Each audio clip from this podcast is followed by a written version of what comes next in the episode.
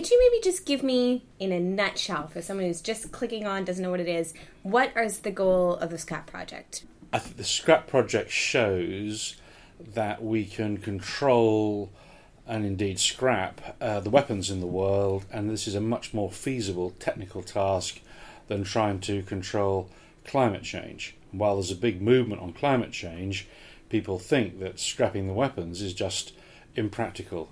And many generations of the SOAS students have gradually built up this uh, uh, policy, research, and campaign. So it's now at the point where it's being really taken seriously at very high levels in the UN, and there's a real opportunity for the SOAS community to make a, a real global difference.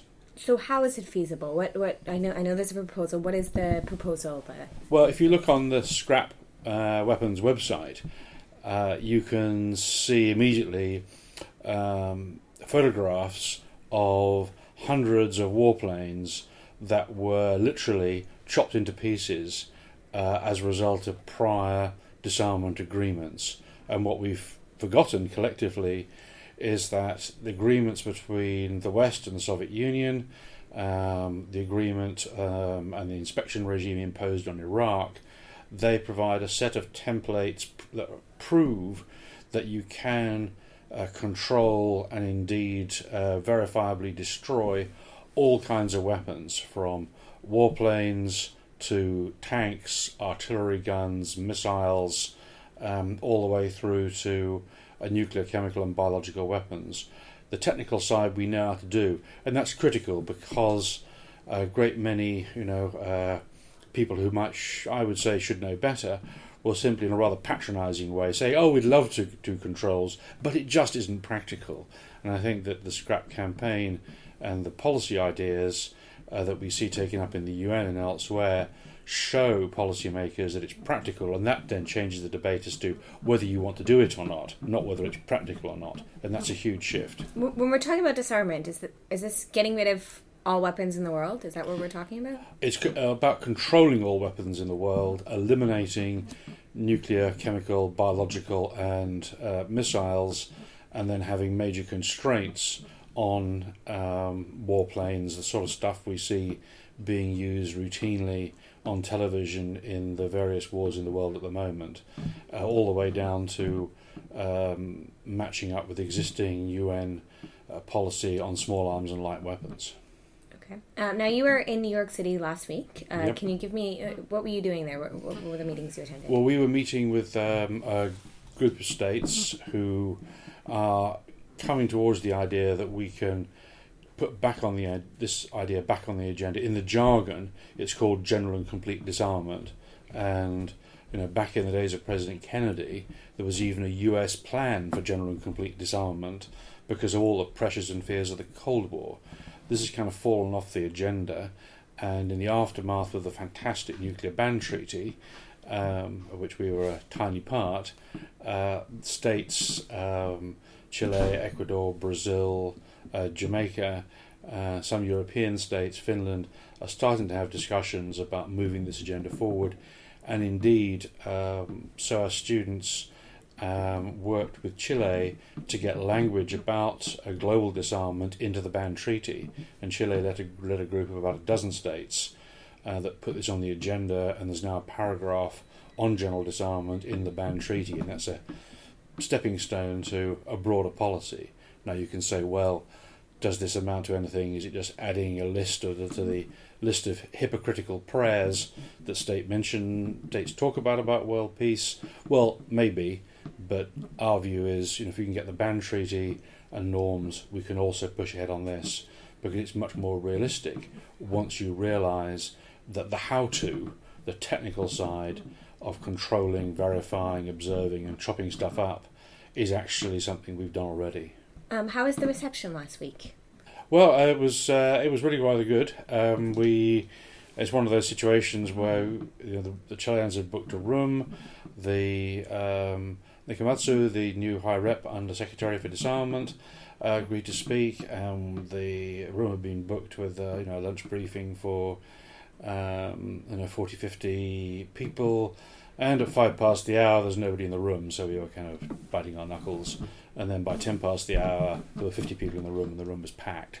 And there were, you know, people there listening from, you know, Iran, China, all sorts of states who weren't exactly going to sign up, but they actually were interested enough to send Mm-hmm. people along to provide reports to their governments about what was going on. Is is that important? Is is the dialogue important?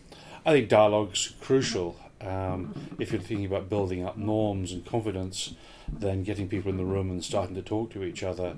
And this is, uh, it's also a way of addressing in this proposal US preponderance in conventional weapons, which is one of the reasons why some states want their nuclear weapons or WMDs. And they, as it were, just ban the nuclear, uh, some people see as being a way of preserving American uh, supremacy in other military forms, and the fact that our proposal uh, is actually dealing comprehensively is something that people find attractive because the Russians and the Chinese are always going on about this problem.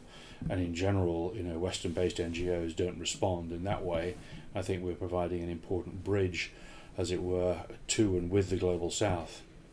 So what are the next steps now? You've had this meeting.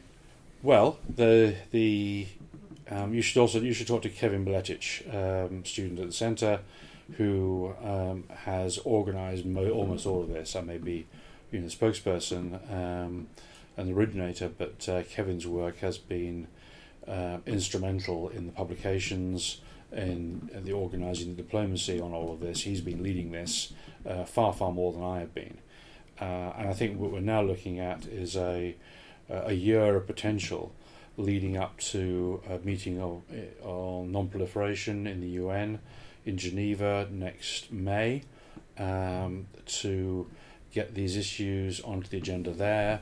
Uh, we're also working with a global network of parliamentarians um, to bring this up. So there's an opportunity for individual students and social networks um, in any country that people live to raise these issues to say, well, you know, there's a formal network that has said the Parliament should discuss this. Um, perhaps you'd like to discuss it, to contact their missions and ask them to support this idea, to talk to other students, to work with Kevin, and we have a lot of alumni now, um, students who are still interested and engaged in this topic, um, and to you know, continue the work of previous generations of SOAS students in moving this agenda forward now. It's quite an exciting time for the project, I think. So let's change gears slightly uh, and talk about the Nobel Peace Prize. Uh, you know, we, as you said, we are part of a network, a very small part that you know got this prize. Uh, tell me about that. Well, uh, the there's a group, uh, the International Campaign uh, for the Abolition of Nuclear Weapons, ICAN, who, um, you know, improbably, without you know major country support, disdained, I have to say, by you know senior officials in the IR Academy. Um, we had a, a meeting um, last uh, at the end of last year, uh, which in quite senior people, uh, um, Scott Sagan, um, Adam Roberts came and sort of disdained the whole idea. Uh, but I think because of the uh, complete uh, glacial pace of disarmament, more and more countries decided they had to um, break out of the logjam and take an initiative. Now, cynics can say this is you know a group of um, uh, abstainers um, who've you know all taken the pledge not to drink alcohol, and you know while the uh, alcoholics, you know the, the permanent five and the other countries with the nuclear weapons, just ignore them.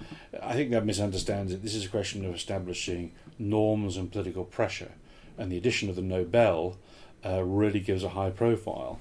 So you see you know uh, what these are not a group of um, you know ancient uh, and grizzled diplomats. This is a group of you know, young activists who got the Nobel.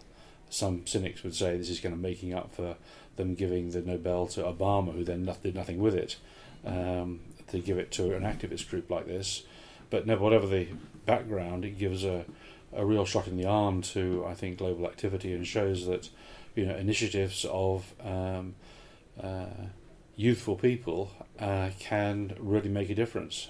And on that note, if people are listening and they want to get involved, what what concrete actions can they actually take? Well, have a look at the Scrap uh, website, um, talk to Kevin Miletic and yourself and others in the team, and start um, just simply writing to uh, your country's missions, um, saying support this initiative.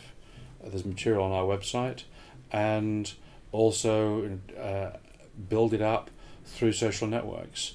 Uh, I think we the scrap uh, concept is the strategic concept for the removal of arms and proliferation. But it's not an accident that we've tried to make it into a fairly, you know, crunchy um, and attractive title. So asking people to support scrap weapons um, out through their networks and through SOAS uh, alumni networks and so on, I think is something that people can do to build the momentum. Anything else you want to add?